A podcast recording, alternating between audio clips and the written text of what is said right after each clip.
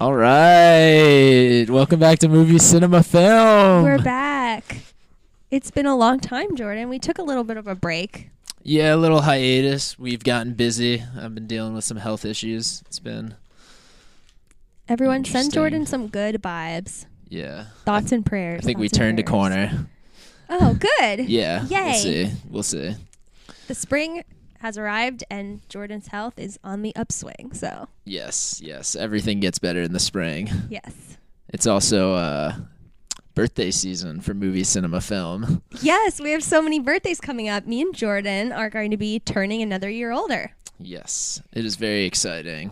Uh, the springtime is great, and I think it's because I was born into this world in the spring, Exactly. We are the reason for it. and I have seasonal depression because of it. Right. My body was just like, "What is this cold?" All of a sudden, I No knew the world is spring. Right. exactly. It's off putting. But, anyways, we're talking about Captain Marvel today, the latest in the Marvel universe. Another superhero film for you mainstream people. Yay. And this one is starring a woman.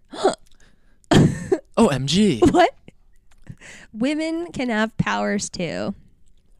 I agree. Yeah.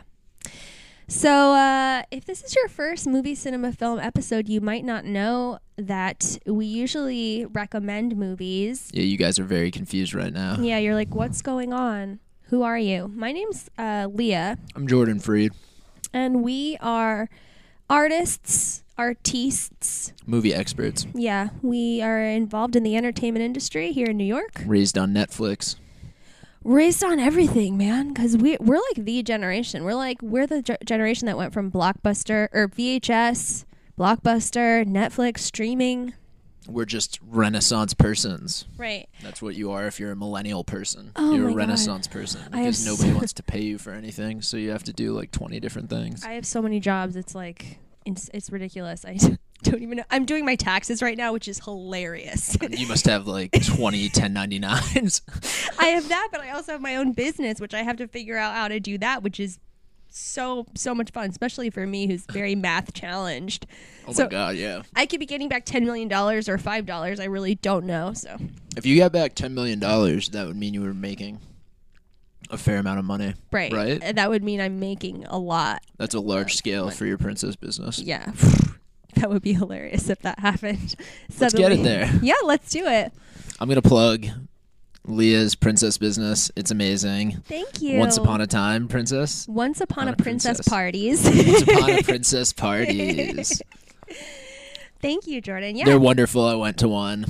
Um, I've never really met a princess or a prince before, and I was pretty stunned by the experience. Oh, thank you. Yeah. Uh, I felt some some magic that I have never felt before. that's how it really is. So if you have a child and you're having a birthday party, you might want to have us over. We and think have- about your kids; like they don't know how bad the world is, so they'll No, just see yet. this and be like, "Yes, this is what the world is." Give them that.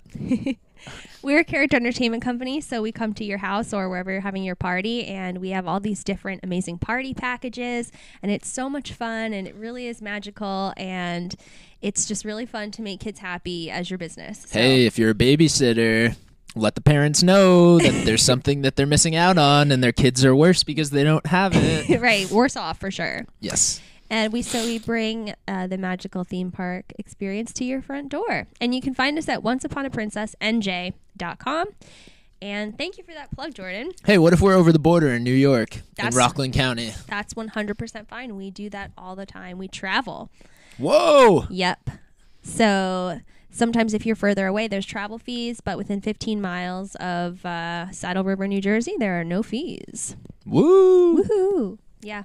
So uh, we did a party on Tuesday, actually, which is an unusual day for parties, but we do them all. And I was uh, our our Queen Elsa inspired character, the Snow Queen, and I was walking up the stairs of the house and. These kids were banging so hard on the picture window of the house that I thought it was going to break. And when I say screaming, I mean shrieking like from the depths of their soul. And it's like, can you remember ever being like that passionately excited about something that you have to just scream and like make noise? Yeah. Seeing David Wright from the Mets dugout. exactly. No, no, no. That this is their David Wright. Like this is their, uh, you know, their idol, and it's just so sweet. Like how much they love her. Like they love her so much. Like they can't contain it. It's just really, it's just wonderful. But thank you for that. So, yeah, there are a lot of these companies that have superheroes. So maybe uh, we could do a segue like that because I was thinking of maybe having some soon. So maybe I should have a Captain Marvel inspired lady. Whoa. That'd be cool, right? Yeah, I would be very down. Could I play Thor? Would you bleach my hair? You would need to you would need to gain about fifty or forty pounds of muscle. I would do it. Yeah. No, no, no, honestly. Really? No, like legit. no, because Am I then too small to play Thor? I don't want you Would to. the kids not believe that a five foot six man could be a superhero? well, the thing is, I don't Unless want you he's Paul Rudd and ageless. right. I wouldn't want you to bulk up like that because then you couldn't play a Flynn Rider inspired character, which I prefer. Admit it, I have to play Lord Farquaad. no, not at all. You really do. He really does look like Flynn Rider. You guys, Google it. Check me out on the internet. Yeah. Google Flynn Rider, Jordan Freed. Yeah. Get it buzzing. I'm gonna play him in the live reboot of whatever he's from. Mm-hmm. In fact, we once had a comedian come up to the bar where me and Jordan were working at Rhino and tell Jordan that he was too good looking to be a comedian. Not to boast, but I've had that multiple times. but like, I'm too good looking to be a comedian, but like, I'm too bad looking to be like good looking. Like, I feel like I should be like an Applebee's waiter. you're too. You just said you're too bad looking to be good looking. Well, that's what you hear in this business. Like you always hear, like, "Oh, you're you're sh- like she's too pretty for that, or she's not pretty enough for that." I'm like, what is the right amount of pretty for you? I don't know. I don't know. It's I don't a know. mystery. That's why it's all about connecting. You know what's what is a pretty creature? Um, the feline, A cat. a cat, That's right. and there was a cat predominant. Whoa, sorry about that, guys. I'm a little, a little burpy today. Excuse me. Sorry, Leah. It's okay. Oh. We're all human beings here, I think. Or maybe you're from that planet. Wait, what is that called? That is that starts with a K. That Captain Marvel, the planet, like they're Krulls or something. Oh, Krull? I don't know. Krull is that it? I know nothing about superhero fantasy, so this review is going to be. we both saw the movie. I swear. I just don't. What was she a? Kr- It just all goes over my head when they say like comic booky things. No, no, no, Like all of totally. a sudden, like I'm just like, Yep. ah, I don't really care. I'll just Any- know that whatever that word is is that thing. any space things are pl- like it, if it, it's funny because if it's a movie about space or set in space, if it's like Gravity or Interstellar or something like that, like I get it. I'm, I'm like in for the space stuff, but space stuff in Marvel movies, as soon as I hear the words or like the coordinates or something, I'm just like, nope, I'm I'm out. I'm a completely visual learner. So that just goes in my head and goes out the other ear when that happens. Well, that's good that you know that about yourself. You can Yeah, like, like in order to focus on like listening to something, I have to be like very tuned in. Jordan got me a Starbucks today, guys. I just want to say thank you. We have a lot of perks here at the Rhino Comedy Podcast Network. Right? Sometimes you get coffee. Sometimes. Yep. Sometimes. and it's great. So, one thing we do every episode is we recommend movies that are somehow related to the movie that we saw. So, if you've seen Captain Marvel or even seen the trailer, you know that There's a cat. There's a cat for sure. I don't remember the cat's name. Cooper? Spoiler. Sorry about that. There's a cat. Yeah. Cooper is the cat's name? Nah. I don't know. We I hope don't- so. We did see it. Inspired by Twin Peaks. That'd be awesome, actually, if you named your cat after Dale Cooper. Would love that. Uh, yeah, so we decided to do movies that have a cat in them, and not just a cat in them. We decided it had to be a featured cat, so it can't just be like the cat's there in the house. It, It can't just be, the token cat. no, no, no. Like it has to be a well-written cat that has principles, ideas, dreams, Thoughts. values. You know. and uh, has to has to play some role in the plot, other than just being the family house cat, right? Yeah, we're not looking for a cat that just gets petted. We're looking for a cat that, you know, Matters. acts. Mhm. Right. So what what was your recommended featured cat film, Jordan? Uh, this one's a really tough one for me. really? It's like between two, Okay. Let's and hear him. I feel like oh, I should say both of them. Yeah. I should just drop it. I should just spill the Drop 'em beans. both. I was gonna keep people in the dark about the one that I don't pick. No, no, no, no. I think I've talked about one already, so I'll make this one my honorable mention. Uh, Inside Llewyn Davis. Right. I mean, the best movie ever, basically. Classic, classic. Great music. Oscar Isaacs. Uh, yeah, I would marry him instantly without having ever met him, for yes, sure. also. Second. I'm ready for a commitment, Oscar. Um, and it's just such a wonderful film. Like everything just feels like you're in that era, even though it's probably not what it felt like to be in that era. But whatever. For me, not living in that era, that's how it felt. Uh, I like the black and white. I like the fact that uh, it was cool how it ended. I enjoyed the ending. I enjoyed the cat. The cat was very cute and drove the story. And The MacGuffin, he escapes, and then it's like, oh, I don't have this cat. What do I do? I'm supposed to watch my. Is it his sister's cat? I think so. Well, that that was a good. That's a good catalyst, though. A catalyst. I didn't even do that on purpose. oh, you should have owned it. Oh shit. Does it make it more genius or less genius that I didn't do it on purpose? I think that's why improv is great. There you go. You just say what comes to your head, and then sometimes that's funny because we say funny things because we're humans and we make mistakes. Mm-hmm. And it's always the things that I say that I don't even realize are funny that you guys crack up at, or the audience like well, you say some of the weirdest shit ever on stage. I do. out of the blue. Yeah, like if if you don't talk for a second, then all of a sudden, like you just say something that I'm like, what the fuck? Like, all right, cool. Good. I like never know what's coming when Leah opens her mouth on a like scene. I'm glad to hear that. yeah. Um, so that's my honorable mention. I think I've talked about it. I feel like we did a Coen Brothers episode. Do we do a Coen Brothers episode? No. we just talk about the Coen Brothers a lot.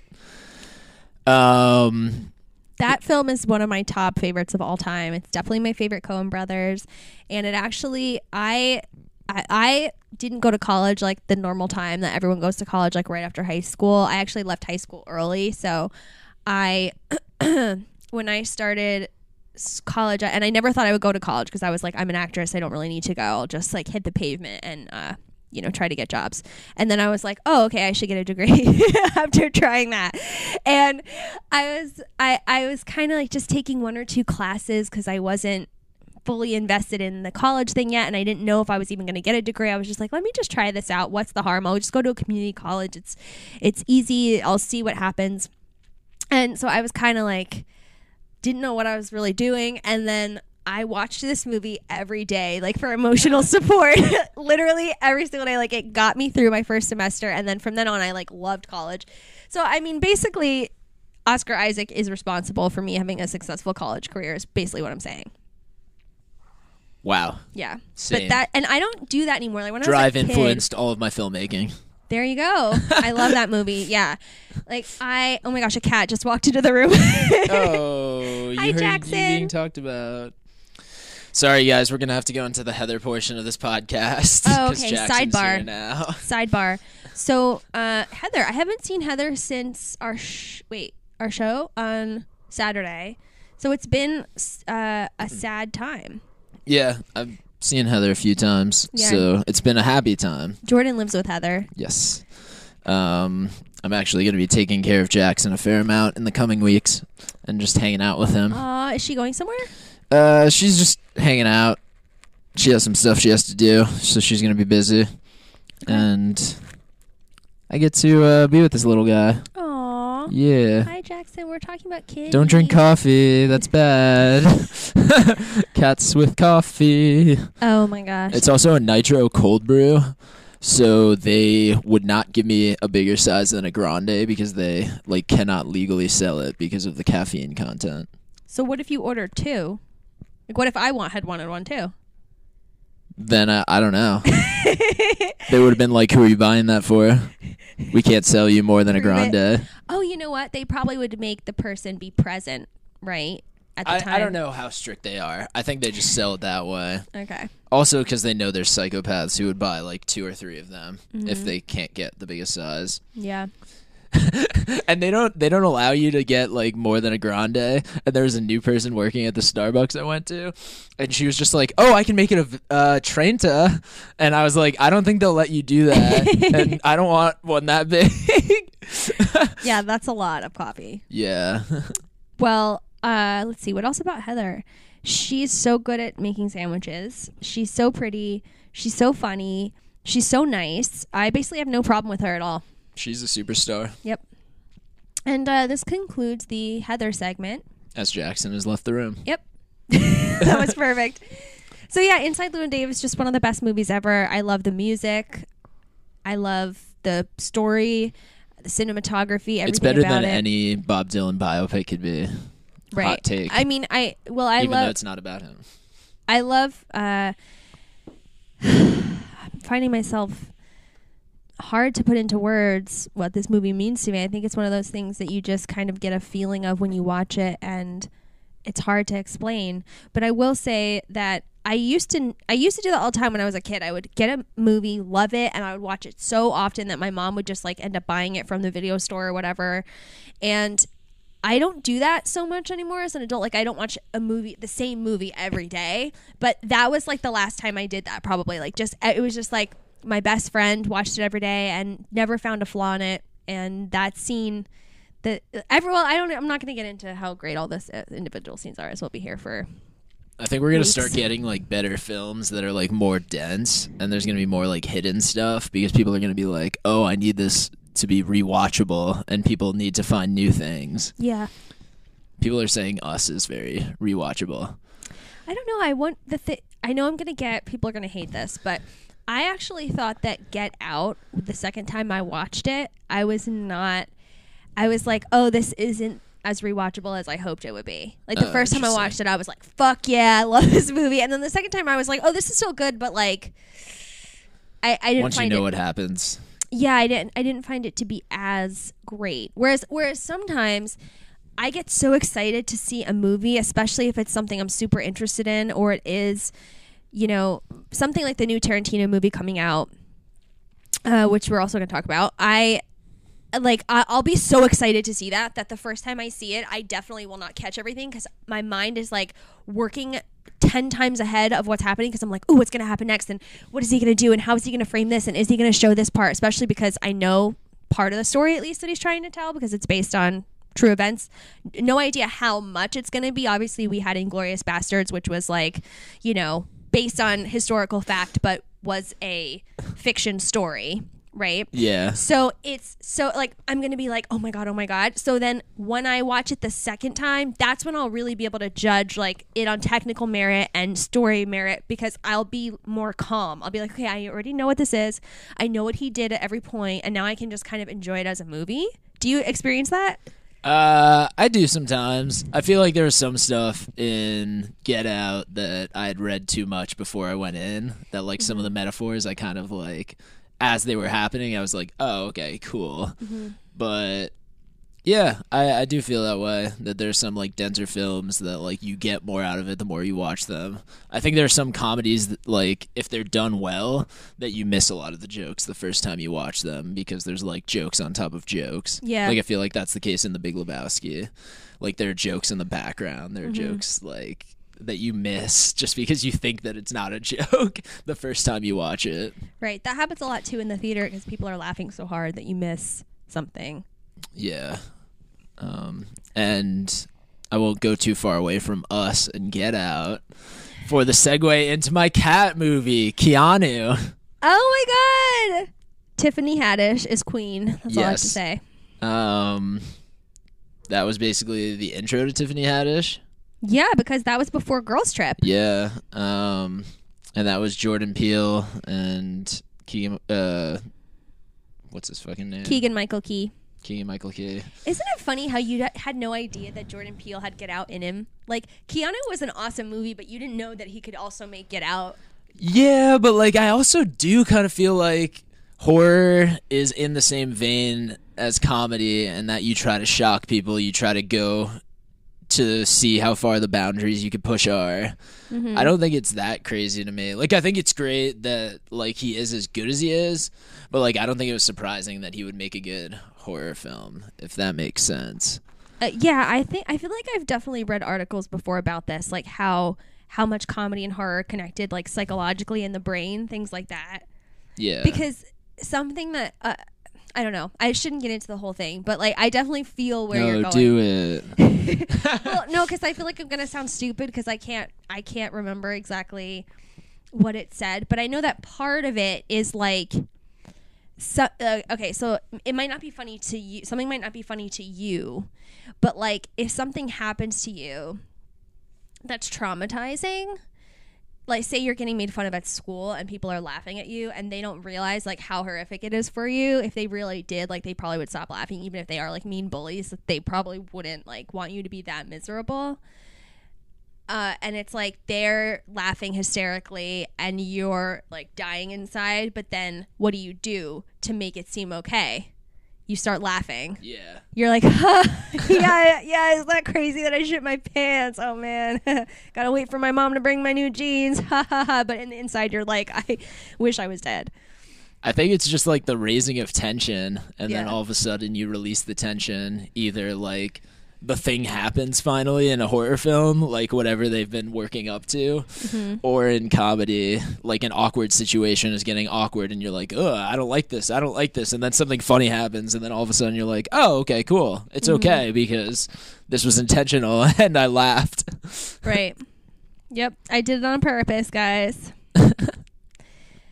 so what what do you feel about Keanu? Oh, it's just like a great film. I think it's sad that we're gonna get robbed of like Jordan Peele and Keegan Michael Key like feature length comedies, since like they've pretty got pretty much gone their separate ways. Like I'm sure they will come back together to make some feature length film with some character, but like in an alternate universe, we could have like six or seven like Yeah. Key and Peele films that are like better than a lot of the SNL films. If Keanu had done like insanely well, we probably wouldn't have Get Out right now, right? Because they would have they would have gotten like a three picture deal or something. Yeah, I think also they were just getting tired of comedy. Like Keegan Michael Key, like he's been doing more serious type stuff or like acting in more like traditional type comedies. Mm-hmm. Um, but yeah, uh, it was just super funny. Like Tiffany Haddish was great. There were some other people who were great in it who I can't really remember right now because I saw it a very long time ago. Like when it came out in theaters. Ooh, I saw it in theaters. was that what like 2016, 2014, 2015? Mm, I saw it in college. So I don't remember. I didn't see it in the ti- theater. uh 20 Yeah, probably 2014, 2015 Yeah, cuz 2016 was Get Out. So I think it was probably 2014. 2016 was not. No, 2017 was Get Out. 2017. Yeah. Yeah, exactly. Exactly. Exactly. So maybe it was 2015. I feel like they had a little buffer. Yeah, it's a very good. It's like a very solid, just straight comedy. It's kind of like action adventure too. Yeah, which that I like that a lot. Like that's kind of the genre that I'm getting into more. Like when I do like comedies, it's like it needs some kind of like other genre along with it because Mhm. like there haven't been a lot of great comedies that aren't like cheesy. I hear you. Yeah. So that's my cat movie. I don't have much more to say. You guys should all just watch it if you haven't watched it. It'll give you a good laugh. Pretty sure it was shot in New Orleans. Shout out New Orleans. Yeah, New Orleans. Um, yeah. As was Five Feet Apart, which is our next episode. That was shot in New Orleans? you bet. Whoa. At least partially. I should have been looking for that. Hmm. I just assumed LA. Well, there weren't really a lot of like street shots or anything. It mostly was in the hospital, so maybe you wouldn't even. I did go to a hospital in New Orleans. Oh, really? it was a children's hospital, though. Maybe that was the hospital. Hmm. Maybe it was that children's hospital where I went when I got a rash one time. All right, guys. To hear more about Jordan's rash, visit us at rhinocomedy.com. All down my arms. Nice. I was like, "What's happening to me?" And they're like, "It's probably an allergic reaction." And I was like, "To what?" And they were like, "Ah, we don't know." At least it wasn't a fungus. I hope it wasn't a fungus. it's never been confirmed not a fungus. It's still up for question, guys. Okay, so my cat movie. I would say my runner-up cat movie is Alice in Wonderland because obviously the Cheshire Cat is very iconic. Yeah. That used to always not scare me. It would. uh, I used to watch straight horror movies when I was really little. Like my my parents let me watch anything, so uh, Alice in Wonderland didn't scare me, but I found it really like hypnotizing when the cat starts disappearing, like stripe by stripe by stripe, and then all you see is its eyes and like the smile. Do you remember that? Uh, I don't think I've ever seen the film, or if I have, I saw it a long time ago. Alice in Wonderland is so good. It was such a departure from what Disney was doing at the time. It's from when Walt is, was still alive, and it's like just so Ooh, imaginative. so there's some anti-Semitism in it. Walt Disney was not an anti-Semite. I I'll go to the grave saying that, but I will not. but uh, what about all the people at the Walt Disney Company that te- that have not testified? It's not like it's been in court, but like they've all like so many people have said no. We're like, what are you basing that on? I thought that was just a rumor. I don't know. We could go into it on another podcast episode. okay, we'll get into it on the anti-Semitism episode of Movie Cinema Film.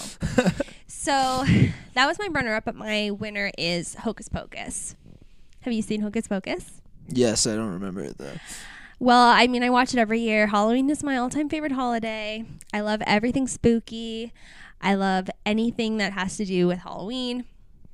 And it's been one of my favorite movies of all time. Fun fact, Leonardo DiCaprio was offered a lot of money to play the lead in this movie and he decided to do I think What's Eating Gilbert Grape instead.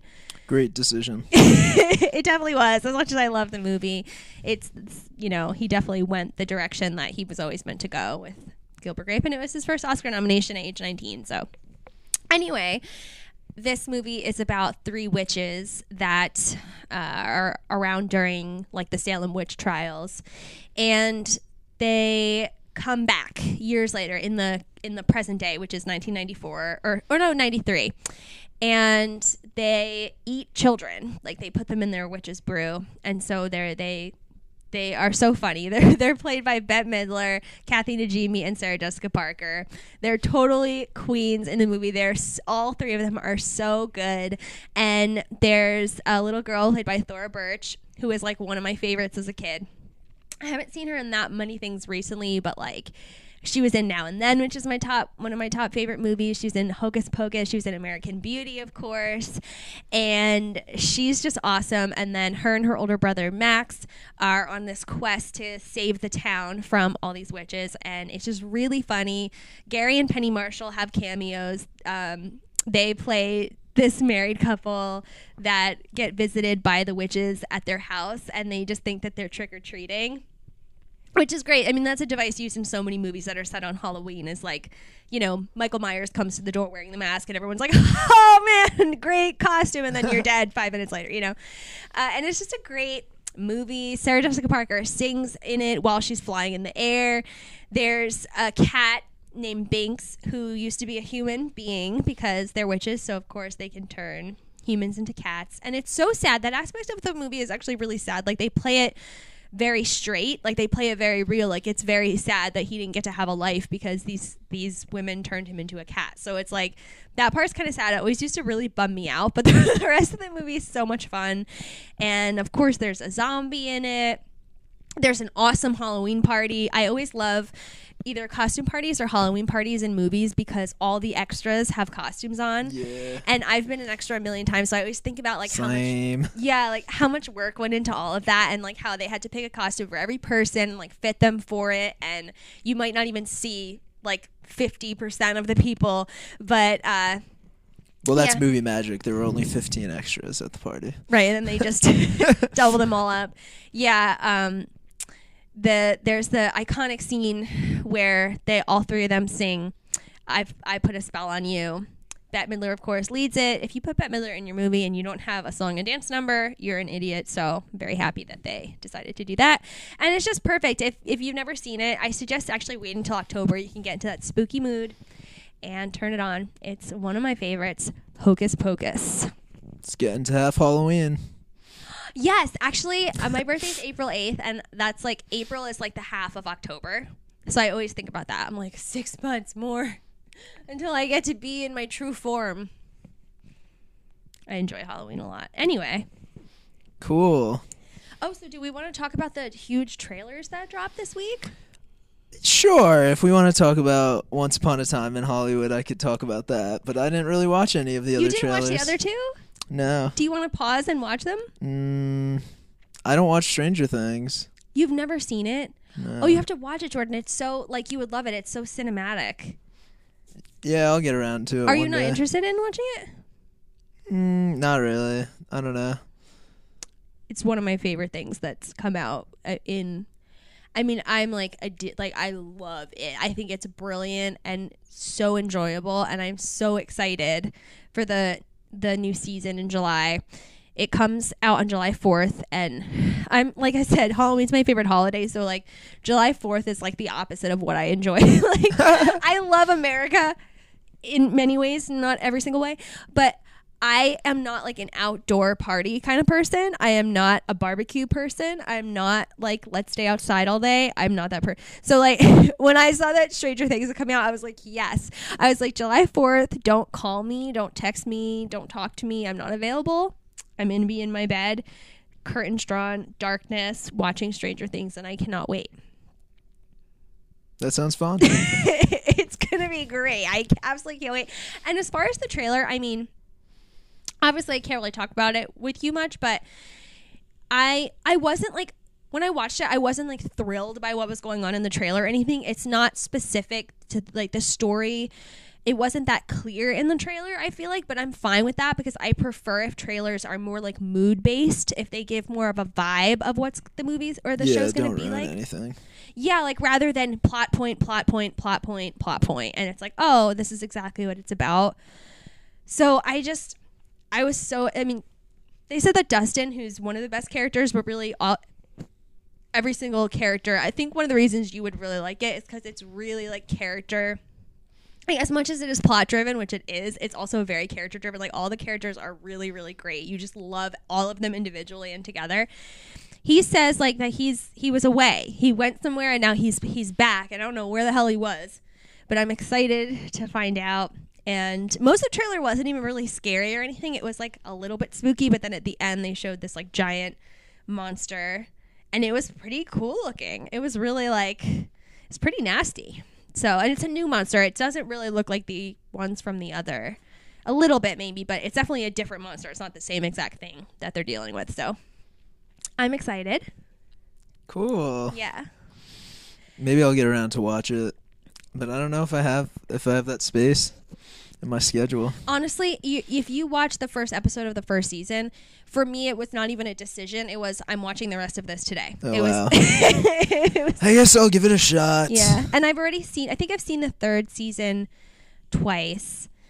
Or I, I mean, I've seen the first season three times. I don't know. I don't know what I just said, but and the second season came out not the past October, but the October before. So I'll definitely rewatch both of them, and then watch the third on July fourth. Literally, I will stay up. Like I will. I will start watching it when it comes on like July 3rd, as soon as it turns to July 4th, 12:01 a.m., I'm watching it. So I'm gonna need those nitro cold brews for sure. So since you you watched Once Upon a Time in Hollywood, why don't we talk about that one? Yeah, sure. What did you think? Uh, I'm very excited. I'm very intrigued. I think it's gonna be a lot of fun.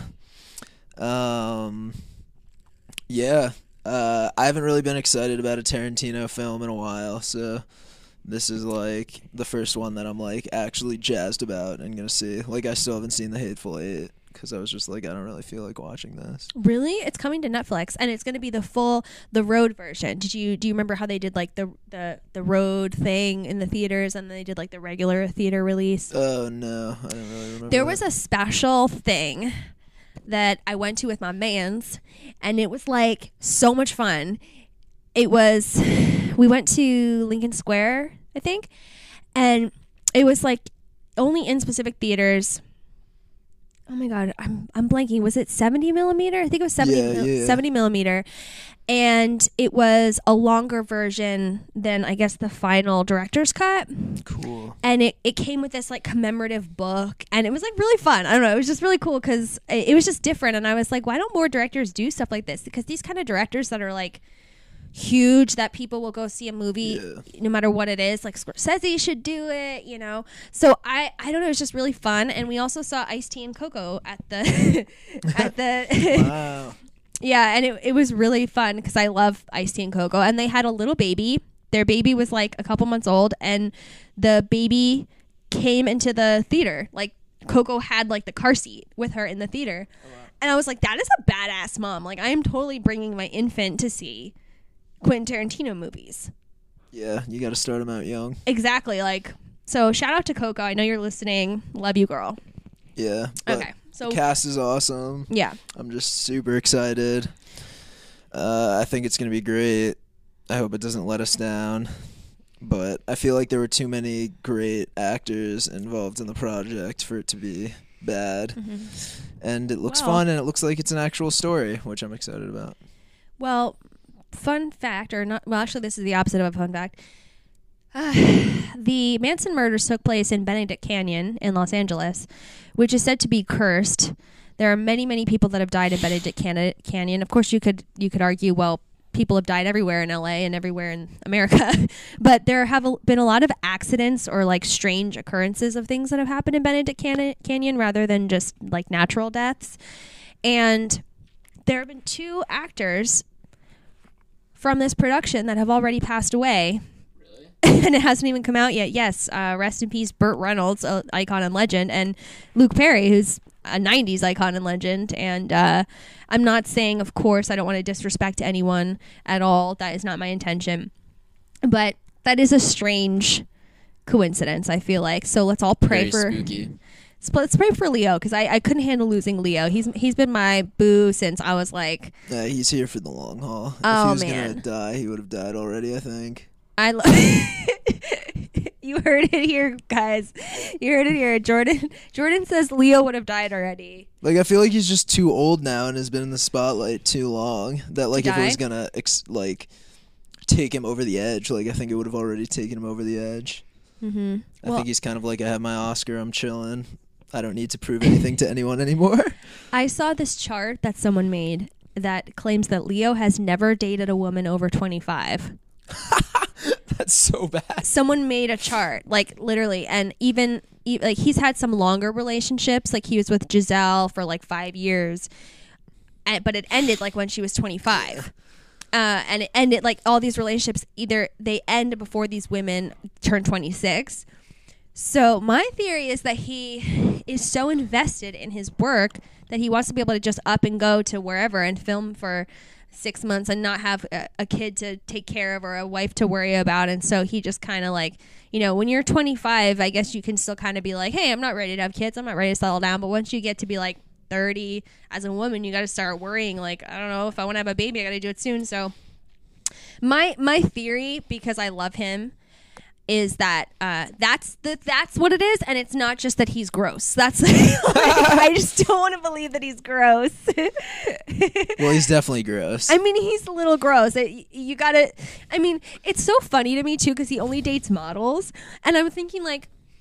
You he wor- he's worked with the most beautiful actresses. It's not like Margot Robbie is any less attractive than a model. It's not like Cameron Diaz is any less attractive than a model or Kate Winslet or any of these stunning actresses that he's Although, dated. I think that is a thing though about like dating a model is it's like yes you're dating a model but like you're dating somebody with a model schedule which is literally like they just go to a shoot they do this they do that like they're flexible like actors so I think that's why a lot of yeah, but actors would date models But why doesn't he date actresses too? Like literally, this chart, like they're all only models. Isn't don't shit where you eat weird? I guess I don't know. I think that's so weird. Like that just blows my mind because he seems like such a nice, nice, like normal guy. When he like, I actually met him when I was sixteen, which like. Try finding a more excited person than a 16 year old meeting Leonardo DiCaprio. You can't. And like, I mean, it was for five seconds, but like, still, I don't know. Like, he just seems so sweet and normal. Like, he didn't seem like this playboy, like, gross guy who's only going to date a 25 year old. Like, I don't know. It's just weird. I don't know because like we don't really know like who he is anymore because like it's not like people are covering him in the tabloids like nonstop like when he was younger Yeah. And even then, it's not like the tabloids are like true, you know? So, after like Dad Bod was out he was like hasn't really gotten a lot of attention uh, yeah, I mean, after he won his Oscar, he's been kind of laying low. So, I don't know. I mean, Leo, you're a mystery to us still after all these years. And it's also like I feel like other people have like jumped him as like the guy So like I wonder if he's kind of like planning his back end of his career and like has a Mhm. lot of things that he wants to do planned. Yeah. Another interesting thing about him is that, you know, his his idols as far as I know from interviews are like Jack Nicholson and De Niro. And they Jack Nicholson and De Niro have both first of all, they've both made terrible movies.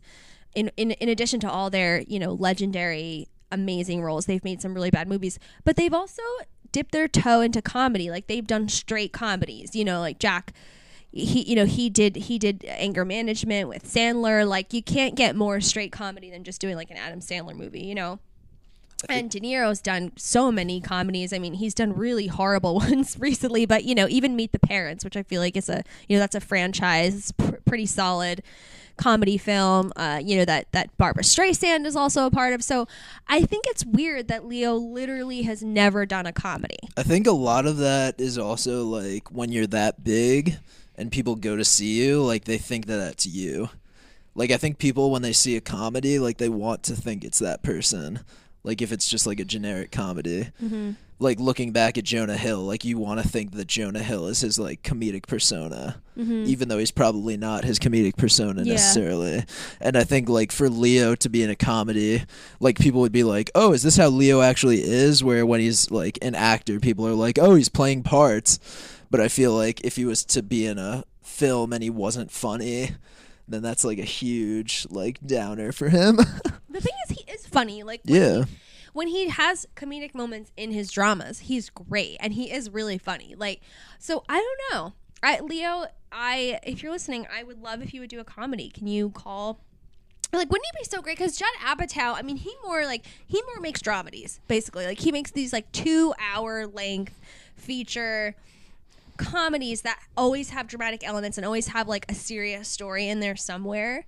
So I feel like Leonardo DiCaprio would look down upon those though. Like he hasn't jumped on any of the TV shows.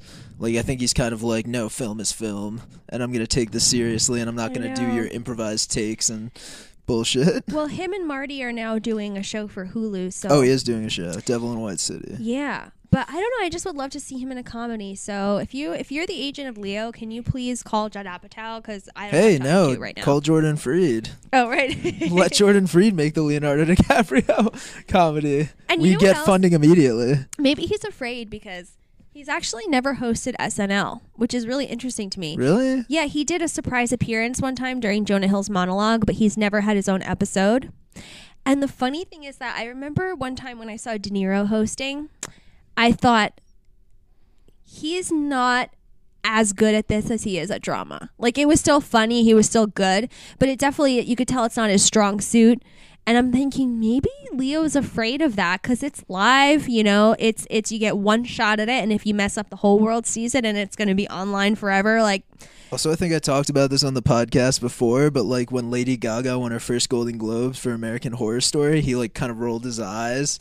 Oh yeah, that was weird, right? and like, he, I think I think he he's kind of like I am an actor, like I am a great actor, like I don't do other things. I'm an actor. I think he looks down upon people who are kind of like, "No, I could do everything." And he's like, "You're not that good. Like why are you why are you pretending that you could do everything when there are people who do this every moment of their life?" But I might be reading him wrong. Yeah, I mean, you got to look at people like Jim Carrey and, and Robin Williams who have demonstrated that they could do both flawlessly. I mean, and you can't teach comedic timing.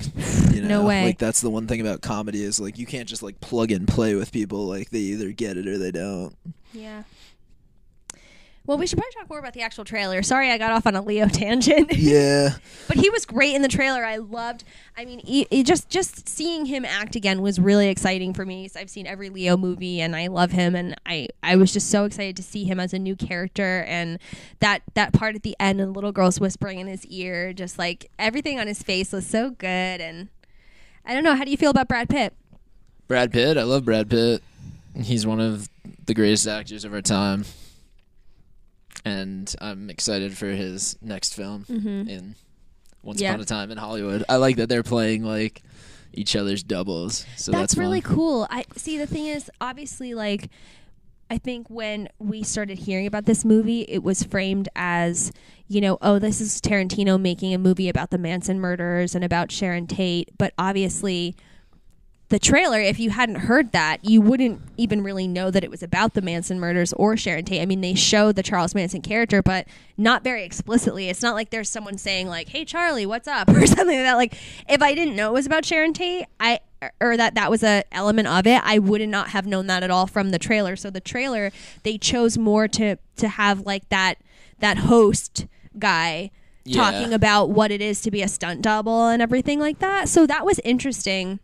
And they did show Margot Robbie, but I wouldn't have known she was Sharon Tate, you know, unless I had already previously read about it, which I did. So I wonder how much of it is actually about the murders themselves or about Charlie or all of that because I know that Leo's Leo Leo's character lives next door to the house where the murders took place. So that's how he that's why he's a character in this. So I don't know, but um, I think my favorite part of the trailer was all the old 60s storefronts on Hollywood Boulevard. Yeah, like I'm just excited to see the time period Yeah. from Tarantino's perspective. Like he just constantly masturbates to Hollywood, so let's see what his Hollywood is. If he's going to tell us how great it is time and time again and how beautiful cinema is, like show this off. Mm-hmm. And I'm kind of down. Um yeah, I'm excited about that. Uh Me too. should we talk about July. more trailers or should we just move Well, on to did you Captain s- Marvel? Did you s- not watch the Toy Story 4 one? I'm not really excited about Toy, Toy Story 4. Why? I don't know. It's just like I don't know. It just feels like it's too much. So are you one of the people that's like, "Oh, 3 ended perfectly, so why have a fourth or I'm just like at this point in my life, like I'm not craving Toy Story, and it just feels like, oh, I already got the joy that I needed out of Toy Story. Mhm. That's like just my take on it now. But you could talk about the Toy Story 4 trailer if you want. I thought it was interesting. It, w- it was really visually beautiful. Like the lighting was amazing. There are some shots that look so so great. Especially this one where him and Bo Peep are talking to each other in the rain and it's like a really wide shot and you just see their silhouettes and you see the rain behind them. They're like under a car being protected by it and it's really pretty. There's other scenes where like Bo Peep is kind of like leading Woody into her new world and the lights are beautiful. It's like all this purple and blue light and all these different toys and characters in the shot. I mean, it's just like really well made. It's like crazy, crazy good. And I don't know how I feel about the plot. I feel like one of the things, because everyone basically thinks that Toy Story 3 is like a perfect movie. I don't know how you feel about that. But one of the criticisms that I have heard about Toy Story 3 is that basically it's the same plot as Toy Story 2. They just changed some things, which is which is very true. If you look at it like piece by piece, you're like, okay. But I don't really care. I love all the movies. I think I think the first Toy Story is like a master class in screenwriting. Like the way that they go through that story and tell that story and every piece of the like how they set things up and how they fulfill things. I mean, it's just like I know it's it's like a, a, a cornerstone and milestone of like entertainment from an animation computer animation perspective but for me the most impressive thing about toy story is the screenplay like i just think it's so fucking good but toy story 3 i think any if you do have any criticism for it it's like it was really serious you know? Like the part where you see them almost go into the fire and they're all like holding each other's hands and they're like this is it. Like it's time to die. Like I, I read online someone's account of it and he was like i didn't really want to be reminded that we're all gonna die. Like i was watching toy story. Like i wasn't watching you know shawshank redemption or something. Like you know what i mean? I, I wasn't like wanting to see that you know? And i get that. And this one also seems really serious because there's a moment at in the trailer where uh, Woody says, "I was made to, I was made to entertain a child, and I don't remember it being this hard before." You know, Yeah. and it like, I mean, it obviously mirrors like the human experience. That's what all these movies like. They're Uh, toys. So I guess that's interesting. An interesting take because Yeah. like parents are probably gonna want to see this and be like, "Oh my gosh, I can't connect with my kids anymore because they just want to hang out with screens." mm-hmm. And then it's like toys don't want to be played with anymore because they're worse than screens. yeah. And there's no the no time has passed from the last Toy Story, so it's that little girl Bonnie that Woody or that Andy gave all the toys to. She's the same age, and her and her family go on like an RV trip cross country, and she has made she made this like little toy, which is not really a toy. It's like a, she made it out of a spork and like you know googly eyes, and like she made her own little like like fork toy, and the toy comes to life, Oh, and wow. Woody's like he's like, okay, everybody, like, f- the toy's name is Forky. He's like, Forky is Bonnie's favorite toy, so we have to make sure nothing happens to him. And then Forky is like, what the hell, guys? I'm a fork, like, or I'm a spork, like, I'm just meant to like eat chili and then get thrown away. I'm not a toy, like. He literally says, "Why am I alive?" in the trailer, and I'm like, "Whoa, too close to home." Oh, all right. I'm watching this. I'm sold. yeah, I mean, it looks. I mean, I would see I want to watch Dark Toy Story. Yeah, I would see it no matter what was in the trailer because I love the, the all the movies so much. But it was definitely interesting. I don't know, maybe it'll be too much. Like maybe I mean I thought like some of the plots details that are in, the trailer seem a little overcooked or a little heavy handed, but I don't care. I'm still gonna see it. You should watch the trailer. I'd be interested in your take. Shout out the trailer that came out today, Last Black Man in San Francisco, which looked really good. I don't know if you saw that trailer, I, I but it's watch. A24 and it was at Sundance and it got really good reviews, but we weren't able to see it at Sundance. Yeah, I saw people talking about it on Twitter today, but I didn't have time to watch it. But I definitely will. It looks really good. Speaking of A24 that won't send their movies to AMC in the Palisades Mall, they're not sending Gloria Bell up to Why? Palisades. I, don't really know. I want to see it? It's just frustrating because like I have the AMC movie pass or the AMC A list, and like they don't get Gloria Bell, which is by Sebastian Lelio, who's like one of the best filmmakers right now. It's like let us see that. Did you see that MoviePass is going unlimited again? Yeah, But I'll not I'll really? see it when I believe it. Uh, but no, but uh, they they are. But then they also said that if you overuse it, like they're saying, it's unlimited again. But if we think you're using your MoviePass too much, then we're gonna charge you extra. So it's just bullshit. but they're not. Or they have to specify like, can't they have different tiers? Like, why don't they have like? See three movies a week for this amount. See five movies a week for this amount. See unlimited movies for this amount, and then make that one like really high. It's because they're a scam. Well, I mean, I, I don't, I don't really agree with that because I did have it for a while and it wasn't a, it, you know, I, I loved it, and and then I just canceled it. So I mean, I know that there are a lot of people. you that are canceled it because you couldn't get to any of the movies. Like that's the thing is like I had it for two or three months where like every time I would try to go to a movie that was like not even a great movie, it would be like blacked out, and it was like, what's the point of this anymore? Yeah. And they kept trying to tell us that they were gonna fix it, and they just were lying to us. And like they kept saying like, "Oh, we're gonna go back to your normal plan," and then they didn't, and then they made it down to three movies a month or something like that, and then the movies would be blacked out whenever I would go, so it was like I was getting zero movies a month. yeah, And like I'm worried that they're gonna just do that again because nobody cares, and they're also just like stealing venture capitalists' money to try to make it work. But the business model doesn't work, and they don't have enough partnerships that make it work. And they Yeah. distribute terrible films. Well, not terrible films, but they haven't made a lot of money off of their distribution. I think they just got in way over their head really quickly. They needed to sell the data to like movie companies and be like, these are the movies that people would see if they could literally see any movie for free.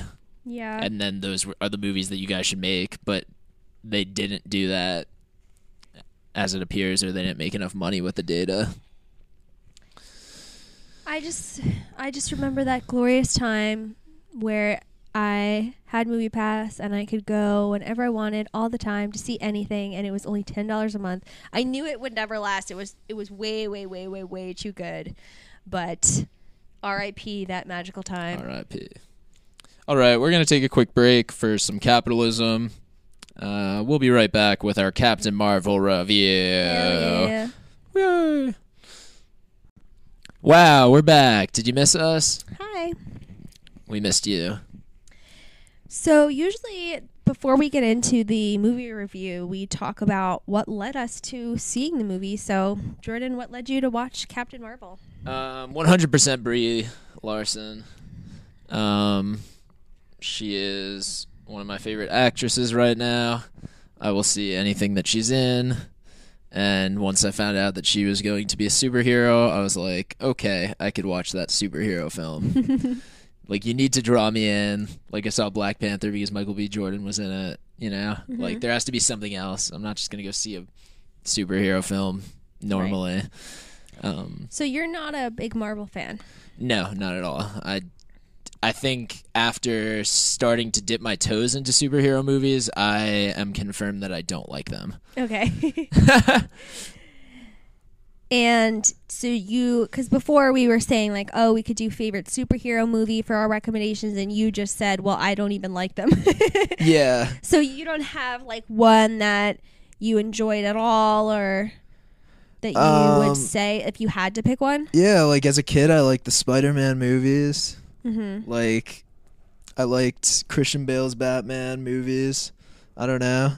I like just don't seek them out, and like a lot of the extended comic book stuff, it kind of just loses me. Like I'm like I don't really like I'm down with like superheroes interacting with the world in a cool way, but like once it gets to like the trippy, like kind of oh we have this universe of superheroes and like there's all of this crazy stuff going on. I'm just like, all right, this is kind of make believe. And like, it would be fine if the script was really good, but like a lot of the times, I feel like the script is like forced because they're catering to like the simplest audiences in America because they want to like make it broad spanning. Mm-hmm. That's just my take on superhero films. Like, I'm fine with them. Like, they're fun, whatever. Um, but I don't really seek them out or get specifically excited about them. Yeah.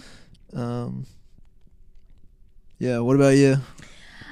I also really like Brie Larson. Room was my favorite movie that came out that year. I think that was 2015. And uh, actually, I remember her originally from United States of Tara. Did you ever see that? No. That was a great Oh, show wow.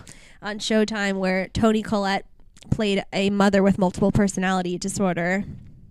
And she had, uh, well, DID, I guess it's is the appropriate name.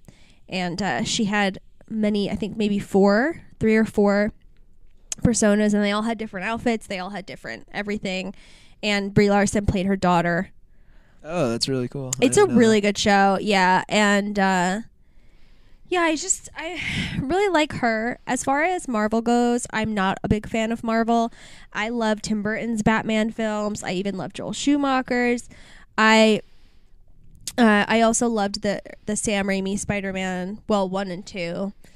And besides that i mean uh, marvel is not my like i keep trying because I just feel like it's such like it's so ubiquitous that I want to see them all because I want to understand at least like you know when a conversation starts I want to be able to at least be a part of it even if I don't really care like even if I'm like okay whatever and I feel like a lot of the times they don't know whether they want it to be like real life or not.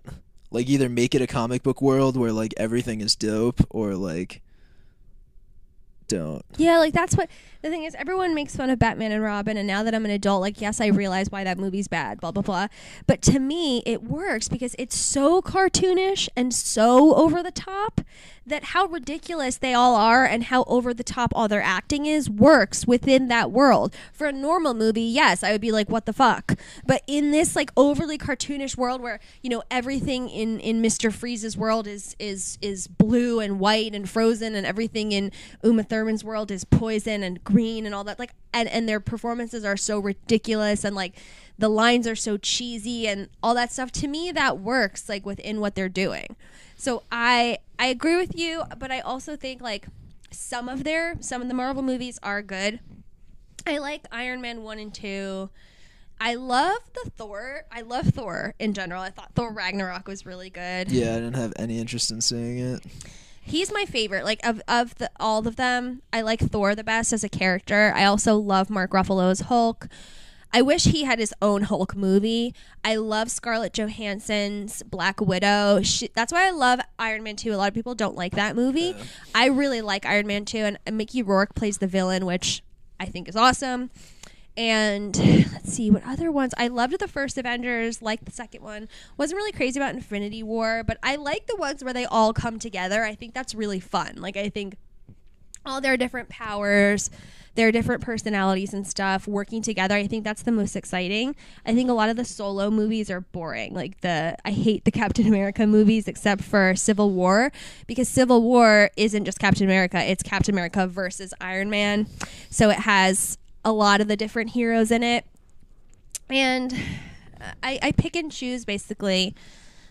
I don't really. I go into most Marvel movies thinking I'm probably not gonna like this, and I try. I wanted to be more open minded with this one because it is awesome that it's their first female lead.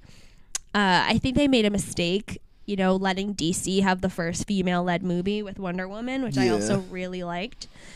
I think that they let that that like that they are so stupid because Iron Man came out in 2008. They've had so much time and they have Black Widow. That's the thing that I don't get. Like Scarlett Johansson is gorgeous, talented, very charismatic. She's got the fighting down. I mean, like she she's awesome and she would have led one of these movies really well and I think it's really stupid that they missed out on having Black Widow have her own movie. They could have been way ahead of DC and you know, she's interesting because she like a lot of people say Batman's my favorite superhero because he's not, you know, he doesn't have any powers. He's a regular person just like you and me. He just decides to be a superhero, you know. That's what everyone says and I'm like, well, she doesn't have any powers either. Like she could have been she could have been like the female Batman. Oh, that could have been cool. you know like she, her power is her brain and her fighting ability. Like she's an amazing like martial artist. And also she like she's also interesting because she's kind of your typical like she has a lot of sex appeal. They definitely use her sexy side you know the the costume is black skin tight all that stuff. And she's just like you know they make her character very sensual and like sensuous. And in captain marvel she doesn't have i mean brie larson's like an attractive woman but she doesn't have that sexuality to her character so i would love i can't wait to see the two of them interacting in what's the new one avengers the la- i can't remember what it's called even Avengers Endgame. Endgame, yeah, yeah, yeah. It's gonna be fun to see them interact because they're kind of like two heads of different uh, of the same coin, I guess. Probably, people will probably get mad at me for saying that, but anyway. So I guess what led me to it, to sum up, was just trying to see all the movies because I I do enjoy like even though I didn't love the last Avengers film, I do enjoy like there being a universe. Like I always say that I don't know why Disney hasn't done princess movies that have like more than one princess or like five princesses in them. Shh. Keep that idea safe. like why won't they like why are they that's so stupid. Like you have all of these characters that are really popular. You know, I don't get it. So and I think it's really fun when you're watching the movie and you know, um, it's Iron Man and, and Doctor Strange fighting in New York together. I really like that part of the last Avengers movie, like the beginning when they were in New York. And uh, and the Hulk as well, the three of them, and you don't you just don't know who's going to show up. Any of any of them from these twenty other movies can show up, and that's fun. I think that's really fun. I mean, I I'm not even a big fan, so for fans, like I totally understand why they're like so excited for Endgame because if I was super into it, I'd be like, whoa, that's awesome. And I'm also not a hater of that. Like I think most of them are pretty basic and like I think they they have a lot of flaws. But when I see people get super excited about Marvel, I'm just like that's awesome. Like that's great, you know? Go see movies even if it's not the same movies that I would be dying to see. Like I I like when I see all that excitement. So, I guess that's my take on Marvel. Yeah, see the movies that you want to see. Yep. So, what was your like general spoiler free? We'll get into a spoiler section later on in the podcast. Right now, we're just gonna do a spoiler free review. So, what did you think of it? I thought it was good. Didn't think it was great. Yeah. Um, I enjoyed Brie Larson. I thought she was really good. I thought there were some things that the script tried to do that were like cool and like ambitious, but I think like it fell short in some regards with the execution of like some of like the deeper stuff that they tried to put in there. I think a lot of the stuff was like like the dialogue was very cheesy at some points, which like it's a superhero movie. I guess I should expect that, and to be hit over the head with points and stuff like that. Mm-hmm. But yeah, I don't know. I liked it. I saw it in 3D, and it was cool to just see a movie in like 3D. How was the 3D? It was like fine. It wasn't like special or anything. Spider Man was definitely cooler in 3D. Let me just say this. I saw it in IMAX, and I just made air quotes for those of you at home. When I, in my day, when I was a youngin, IMAX was IMAX.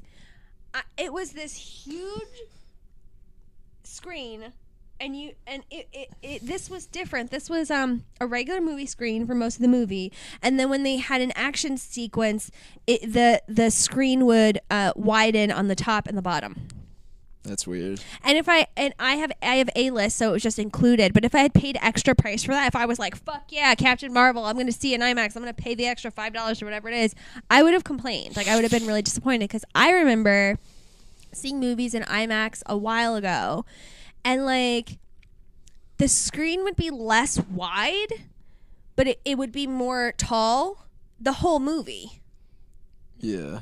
and it was almost like um well, you know, they wouldn't decide which scene we were going to get the IMAX for. Like, it, I, I didn't know that it was only certain scenes. Like, it was really weird and disappointing to me. So, I don't know what that is. Give us, send us an email, movie cinema film podcast at gmail.com and tell me what the hell that, what the hell is up with that. Cause I don't get it. And now I don't really want to see more movies in IMAX, but I guess also, I I, will. think those are some theaters passing off like fake IMAX as real IMAX. it was stupid. Because I think the one in Lincoln Square is like real IMAX, but I don't think it's real IMAX when it's in Garden State and Palisades. Well, I don't know because I saw. Well, okay. Remember the old IMAX in Palisades that was like down further, where that those like weird, like more of uh, levity live. Yeah. That was a real IMAX theater that, of what I'm talking about. Yes. And then they moved it, yeah. and now it's this like lame thing. But Yes. I, I don't think I've seen an IMAX at Garden State, but I should try it out because I really don't know. I don't. Yeah, I don't think they have the good IMAX. Anyway, Um, I don't know. Yeah, like I don't really have a lot to say about the film. Like Samuel L. Jackson was also really good. Um, I enjoyed him, and I also missed the first couple of minutes. okay. um, or the first minute maybe. Um, but I was a little confused when it started, but I was like, cool. I'm glad that they did it this way. I mean, I barely had any clue what hap- was happening in the first 10 to 20 minutes, and I saw the whole thing. So, I mean, I don't think the first 10 to 20 minutes were interesting or compelling or clear, really, at all. So, I think it was a cool attempt. Like, I think the script was probably good, but who directed this film? um, I don't remember. Oh, it was two. I know that one of them's a, wo- a woman. Like, it was two directors. I'll look it up. But, uh, I think one was Ryan Fleck, and um, I think the woman's name was Anna or Anna. Hang on. Ryan Fleck, Anna Boden. Huh. Interesting, interesting. Yeah, I don't know. I I thought there were parts that were done really well, and I thought there were parts that were done poorly. I thought it was cool that they tried to make it more challenging to understand, but I don't know. What did you think? I thought it was I, I it was better than I expected, but I still wasn't crazy about it. I Are there any spoilers anyway? Like, do we even need to do a spoiler half to this? yeah, there's a major spoiler. Uh, Jordan doesn't even remember. but like, is it something that's gonna make the review better? It's a I mean it's a huge spoiler. I think someone who hasn't seen it yet would be like, Yeah. "What the fuck?" But No, I mean like yeah, yeah. I mean like do we have to even say spoilers in this episode? I think at a certain point we do. Oh, okay. But the thing that I was worried about going in is I thought they were going to be way too heavy handed with the whole, like, it's a woman, guys. And they were a little bit, but it wasn't nearly as bad as I was expecting. I thought it was really going to be, like, shoved in our faces. And it, it was at points, but I really like the moment where um that like she's reading a newspaper outside of the bar or whatever and that guy's like talking to her and hitting on her and he's like hey don't you have a smile for me? That has happened to me multiple times. Like that is not just something they threw in there. That for some reason that is something that like guys will say. Like if you don't smile at them when they hit on you they're like why aren't you smiling? I'm like maybe because i don't want to be hit on. Like like to me not smiling is an indicator because like it's okay if you want to go up to a woman and like try to talk to her and try to get her number. Like if you're a nice person and you're like what and you're normal and like whatever and you're not doing anything rude, like that's how you meet people that you might one day date, right? Like that's fine. I'm not saying no one ever talk to me. I'm I'm a queen you can't approach me. But if you approach me and you start flirting with me and I'm not smiling, that's like that to me is a clear indicator without having to be rude and say get the fuck away from me. That's an indicator that i'm not interested. If you come over to me and start flirting with me and i'm smiling back at you and i'm saying like yeah like that to me is an indicator of you should keep flirting with me you know? And so for some reason men will literally be like oh come on. Like can't like and they'll act like i owe it to them. Like can't i have a smile or something? And i'm like no. Like why would i smile for you? Like i'll smile if i feel a smile should be a genuine thing that comes from inside of you. Like you know? And so i really like that they included that because that is very true to life and accurate. And uh I really liked all the memory aspects of it. Like I like when they would flash back to her childhood that I thought was like emotionally effective. And I think everybody has to find themselves and she doesn't know who she is and this like most people are like who am I? What the hell is going on? But she literally doesn't know who she is and she's relied on these people to, you know, shape her and and tell her you're part of this world, this is who you are. And in reality, you know, that's like growing up with your parents and your family. You might grow up in a house where they're saying, like, you have to believe in this and you have to do this and you have to have this job and you have to do this or that. But you actually might belong somewhere totally different, you know? And this is just kind of like the metaphor for that, I guess. And so I, I thought it was I thought it was okay. The thing I really liked was Samuel L. Jackson having a real role in it because he plays Nick Fury in a lot of the Marvel movies. I mean, he's in many of them, but he's just kind of like there. You know, he's just kind of Yeah. in the background or he has a few lines here or there.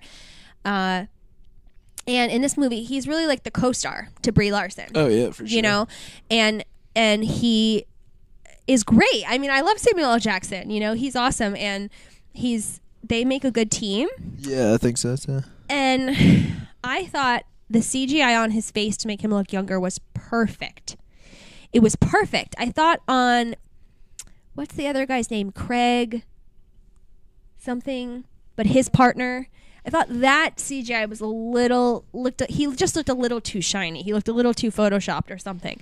But we all know what Samuel L. Jackson really looked like in the '90s because he was already famous by then. Yeah. And so it could have been very easy to be like, oh, that's not what he really would look like. But it was very, very, very beautiful work. And I think that person should get an Oscar if they have. a. it's weird because you would think that would be under makeup, but because it was CGI, it's probably under special effects. Yeah, it's probably visual effects, So which they could visual win effects for other stuff too. Yeah. And also, was her suit visual effects? parts of it. I mean, I it don't had to be. Yeah, uh, the not the whole thing, but I think definitely parts of it. like her arms and hands. Yeah, and when it changes, obviously, but um, So believe it or not, that wasn't a magical changing suit. what? I know, What? I know, I know, I know. Oh my gosh! You ruined my childhood. I'm sorry. I thought it was real. I didn't mean to do that. Uh, I thought, I thought her friend and her friend's daughter were really cute. They were both good. Like they were both good actresses, and I thought that was a good way to include, you know, people of color without it being like, oh, here's the token, blah blah blah. They just seem like normal characters that were not written in an annoying way. Like so many like token people of color are in movies so it was just kind of nice. And i liked that whole at that whole section of the film where they're like on that ranch with them. That felt like a real movie right? Like it didn't feel like oh we're in space and like jude law's in a spacesuit and like look out there's a laser beam ah like that that kind of stuff i'm so over. I'm like i don't care. That's why i wasn't crazy about Infinity War, and I don't I don't really like that. I hate actually a lot of the Guardians of the Galaxy. Like I just don't like when people are purple and blue and like I don't know. I I feel like there's so many movies like there's there's movies like E.T. or something like that where you, you even though it's an alien, you're like yes I feel this and like I it's amazing. And and then some of these the way that they do these Marvel movies though with all these space scenes, I just don't get it. Like I don't think Thanos is an interesting villain. I don't care at all. Like I don't want to see Captain Marvel face Thanos. I don't give a shit at all. Yeah, that's another thing that's hard for me with superheroes is like villains who aren't like real villains or like I don't know. Yeah. Like it takes me out of it a lot of the time. That's why I liked Civil War, which is a movie that people were really hot on when it came out, and then recently, like in retrospect, people are like, "Oh, that was shitty," and I don't think it was because it was like, it was like you could see both sides of the argument. It was like Captain Marvel versus Iron Man, and you could see bo- like both of their perspectives like made sense, and they're both heroes, so like you know that they're not just evil. Like that makes it interesting. If there's a villain that's not just like pure evil or whatever, and I know Thanos isn't pure evil, and he has his reasons too, and blah blah blah. I know. Don't email me, but Email her. Send but it. but I that's Send what, it now. that's why I liked Civil War because that was more interesting to me, seeing like two heroes who are on the same side, but then they have an argument, and suddenly there's this other war to deal with, right? Like this internal war. That was cool, and of course there was like another villain in that movie, but you know what I mean. Like that that to me was interesting. Like I would like to see more like heroes versus heroes movies. That'd be cool. Anyways, what did you think about the '90s element? Uh, I thought the '90s stuff was cool. I thought the humor was good. Like I, I giggled a couple times, chuckled, whatever. Um, I had more issues with like serious dialogue or like dialogue that was just meant to be like, "Whoa, this is a thing." Where I was like, "This is kind of cheesy," whether it was the actors or just like the cutting or stuff like that. But I like the '90s stuff. It was cool. Did you like the soundtrack? Yeah, the soundtrack was good. Yeah, I, I thought I thought I thought the Just a Girl needle drop was I didn't like that, even though I love that song. Very heavy-handed. Yeah, I'm like, okay, got it. I get it. She's girl, got it. That's that's what I'm talking about. That's what I was fearing was more of that stuff. I thought they handled most of that well. Uh, but and I liked all the other '90s songs. To me, it was fun. Uh, that era of music is so fantastic to me, and I also I thought it was funny that she was wearing a Nine Inch Nail shirt, but they didn't play a Nine Inch Nail song. Yeah. And I was wondering if maybe Trent Reznor was like, "You can use the shirt, but you can't use this song." I'm sorry, but He knows? scores mad films now.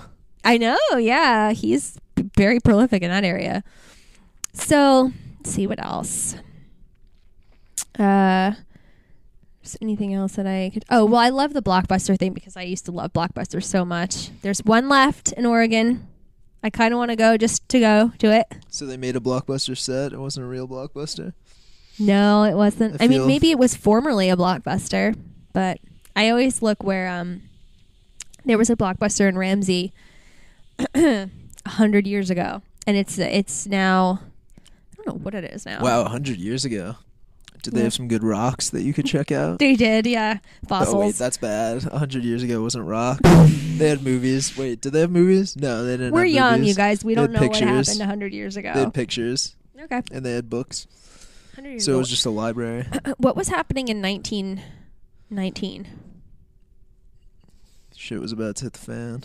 It was about to be the Roaring Twenties. Oh wait, yeah. Prohibition. I skipped over the fun part. Uh, yeah. So, what did you think of Brie's performance? Great as you. She's good. I like the fact that she was kind of playing this like trauma traumatized character that like didn't know her past, but like she used that to kind of propel her, Mm-hmm. and she was like,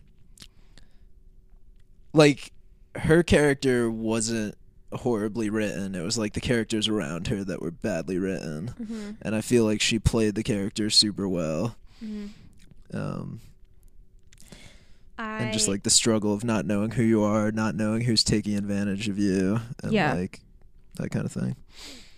I thought that she was good too, and I've heard a lot of criticism for her performance. But people are always saying like, "Well, she didn't do that good of a job, but also like she wasn't written well, so what was she supposed to do?" And I don't know, like I I really liked her performance. I feel like it's really hard not that it was not that her character was badly written, but it's really hard to play a character who doesn't know who she is. Like and I thought, and people are saying she had no personality, but she did. She was like a very dry person. Like that's that is a personality trait. You she know what I mean? a scientist. She was like the smart, like, yes, I will. I'm going to research this and figure it out. yeah, And, and, like, but- she was also brave and like would go and take challenging missions, not knowing whether or not she would come back. right, and she's kind of like a little sarcastic, and she suffers no fools. Like like when that like there's a lot of women that when the guy would say, "Oh, can I have a smile?" like they would just smile because they're scared that like, they don't know is he going to get pissed at me and like follow me home or is he it, like whatever. Like they would just smile. Like she's not going to do that because she's like, "Fuck you." Like that's a personality. That's a personality trait. Yeah. Like another person would have a different reaction to it. A tougher, like, a, and I don't mean tougher meaning strength. I mean like like someone who, uh, isn't someone who is less likely to deal with bullshit might have like said "fuck you, get away from me" to the guy, or might have tried to punch him, or or something like that. Like these are all different reactions that a woman might have had to that, and her reaction is part of her personality. So like, I really don't agree with that. Um, I'm not saying that like, oh, people who feel that way are sexist because I feel like any criticism of this film, people are like, you're sexist.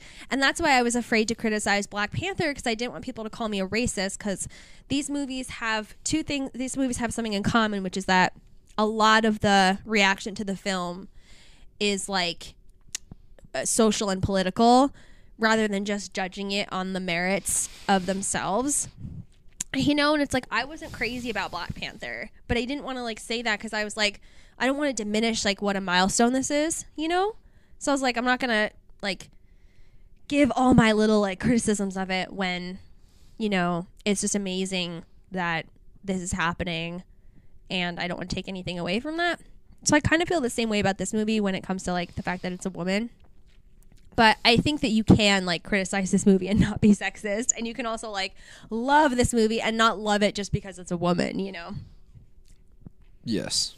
for sure. Um. Should we get into spoilers? Spoilers, spoilers, spoilers, spoilers. We are going to talk about spoilers in Captain Marvel, so please turn this off if you haven't seen it. Yes. Okay. So so obviously we find out that she is not from that planet. She was a human being. Yes, Is- which like I feel like is why she acted the way that she did because she had forgot her humanity because she had just become like this robot that was like contracted out. Mm-hmm. Which is like why I was okay with like bad acting if it was like bad acting because I feel like the whole point of the film is that she becomes human again. I love when she realized that uh, like she's she has these powers and she's very powerful, but then she realizes that actually she's been phoning it in. And that Yeah. she's actually 10 fucking times more powerful than she even thought she was.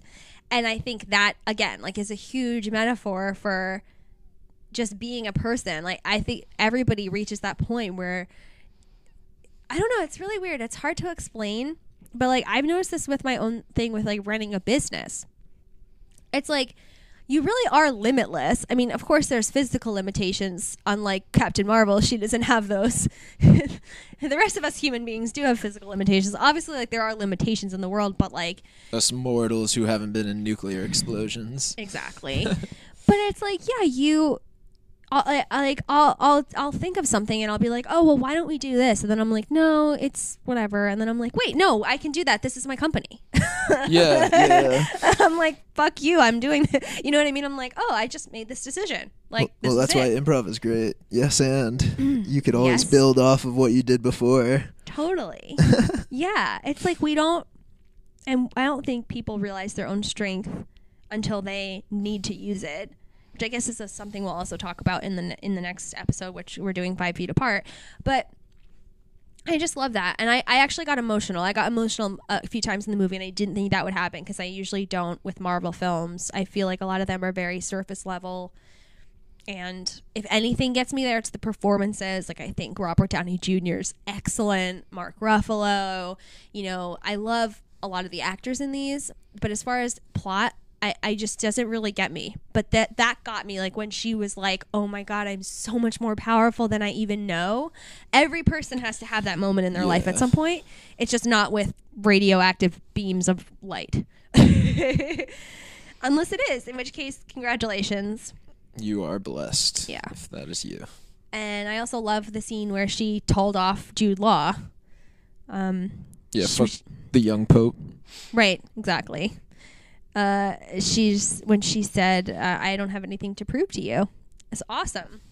Because, and again, it's not just like, it's not. I mean, it's like you can relate to it as a woman, but it's not just for women. It's like everyone has those figures in their life, whether it's parents or, you know, someone they work for or something like that.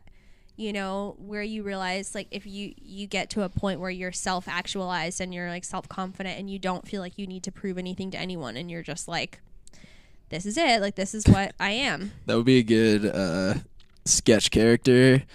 Is like Republican man who's like all about women's empowerment movies because like he's like that's my story. That's my story.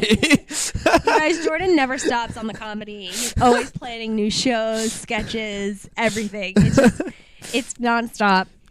He's just like the Democrats are trying to divide us. Like they're trying to tell me that this movie isn't for me, that this movie is about woman empowerment, but it's about me and my empowerment. He's like Black Panther is for me. I may have white skin, but on the inside, I am that. I am Michael B. Jordan. Wakanda, that's a truly American story. right. I use Wakanda toothpaste, so yeah. So I don't know any other any other spoiler related moments that you would like to discuss. I don't really have a lot to a lot more to say about this movie because I feel like this is the type of movie that like people who are gonna see it are gonna see it. And people who aren't gonna see it aren't gonna see it. Like I think there are superhero fans who are going to see it no matter what. I think there are women who are gonna see it no matter what, and I Mhm. think there are people who might stumble upon it because they're like it's the only thing playing. And I think Yep. um but yeah, it was a solid film. If you're not into superhero movies, I don't think you're gonna like it. Like, Well, what do you think about? First of all, I know you've seen Black Panther. You've you've not seen the Thor movies. Have you seen any of Iron Man, Captain America? I've seen some of Iron Man, like early stuff. Um, okay, so what do you think about? I don't know if you how much you read about all this stuff, but they are saying that None. Captain none. Okay, so they're saying Captain Marvel is actually more powerful than any other Marvel superhero that has come before her, and I would say people argue about who is the most powerful. Literally, they all have different powers. Yeah. Some of them are, like I said, um, Black Widow's human, Hawkeye's human, and they have like skills. And when they all work together, you know, they all are involved with different. They're all in different locations, and they're all using their specific powers for whatever.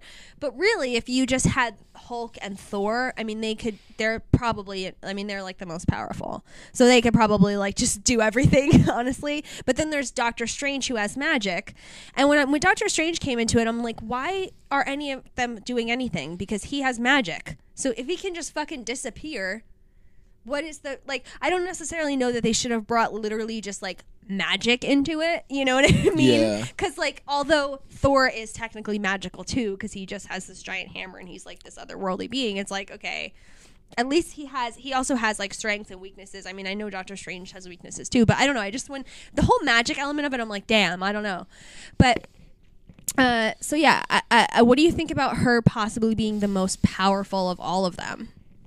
I think that's cool. Like, I think that works out. Um, and I think that's like, I don't know, But helps the realism that like there was an explosion and she got these powers from the explosion, and like if that hypothetically could happen, then everything else follows. what can she really do though like i like i don't I, I i'm i'm not saying that they're wrong i'm sure they're right if that's what they're saying i just don't know like what is what exactly are her powers like she can shoot like fireballs but then at the and like lasers but like what exactly? like i don't did you like pick more up, up from it than i did like i don't know exactly what she can do No, I don't really know to be honest. yeah i guess we'll see in and Like a high, high tolerance for pain. yeah Like that seemed like it was kind of the thing. and she can Because like all the flashbacks were kind of painful flashbacks. yeah And, like her getting back up after she fails. mm-hmm. Um, yeah. I don't know. Just in general, like I'd almost prefer that there were superheroes that were just created for the cinematic universe, like a new cinematic like superhero universe, as opposed to like being like, oh, we're going to make this like cartoon character who has all this history, and we're gonna fit it all into a two-hour movie or a three-hour movie with like twenty-five different characters. Like it almost feels like they just cheapen it by making it into a short movie because they have to make it for the lowest common denominator too. So I think that could be one of the things that I have trouble with. Like I would have liked to know more about Captain Marvel and like watch more of the human aspects of it, but it was Yeah. just like, oh, it's just one movie. And they're doing all of this background, but then they also have to do the plot of that movie. Mm-hmm. It's tough to make a superhero movie. That's like why I wouldn't make a superhero movie or want to make a superhero movie because it's just like you're literally like explaining a different universe to people and then you have to go into a story that's also compelling and also makes sense and doesn't lose people. Mm, yeah. All right. Any final thoughts? Go see it if you want to. uh, also, watch us. We're going to be doing a podcast. If you haven't seen Five Feet Apart, we're also going to have our next episode is that. I'm going to be in Florida, so you'll get Brendan and Jordan, which they're basically the same person, so get ready for that. Brendan also says hi. He misses you guys. He couldn't be here today because he had to work. Aw. Yeah, but thanks for listening, guys. Um, this Saturday at Rhino, there's stand up. Um, a lot of great comics coming in. Um, next week, the th- weekend of March 30th, is the Rhino show, and that's going to be a lot of fun. I'm will so be sad I'm going to miss it. I hate missing their shows. yeah. They're so freaking good. They're amazing. They've been performing for like two years together, so they really have it down. They know each other. Um, Thursday nights in April, we're going to be having happy hour comedy. Woo! So if you listen to this podcast, you should come out because I'll probably be bartending on most of those Thursdays. So come hang out with me. We're going to be doing improv, stand up. Yeah, I'll make you a sandwich. Um, I'm trying to think. What else do we have coming up? Uh, happy hour Thursdays. Oh, auditions. If you're a funny person, you should audition for the improv troupe that is forming. Auditions are March 31st and April 3rd at night. Uh, you could check out all of that information on rhinocomedy.com. Leah, do you have any plugs? We're going to be up in Beacon tomorrow. Uh, tonight, probably, by the time I release this episode, March 22nd. Once upon a princess nj.com. Follow me online. Uh, follow us. Once upon a princess nj is our Instagram. Also, we're bringing a comedy variety show to Rhino in April, April 6th at 8 p.m. Mark your calendars. It's going to be a wild show. We have comedians coming in from California, from Connecticut, Amazing. from New York. It's going to be a wild New mashup of a bunch of funny people, and crazy stuff is going to happen. I can guarantee that we have some weird stuff planned that's going to blow your mind, and you're going to laugh too. yep. Peace out. Start thinking of birthday gifts for me and Leah. Please. Mine's April 8th. What's yours? April 5th? Yeah. Yo. Woo! Joint cool, cool. birthday party. Bow, bow, bow, bow, bow, bow, bow, bow, bow, bow. This has been a Rhino comedy production. Rhinos underscore R underscore funny on Instagram. RhinoComedy.com. Rhino Comedy on Facebook. 96 Lafayette Ave. Suffern, New York.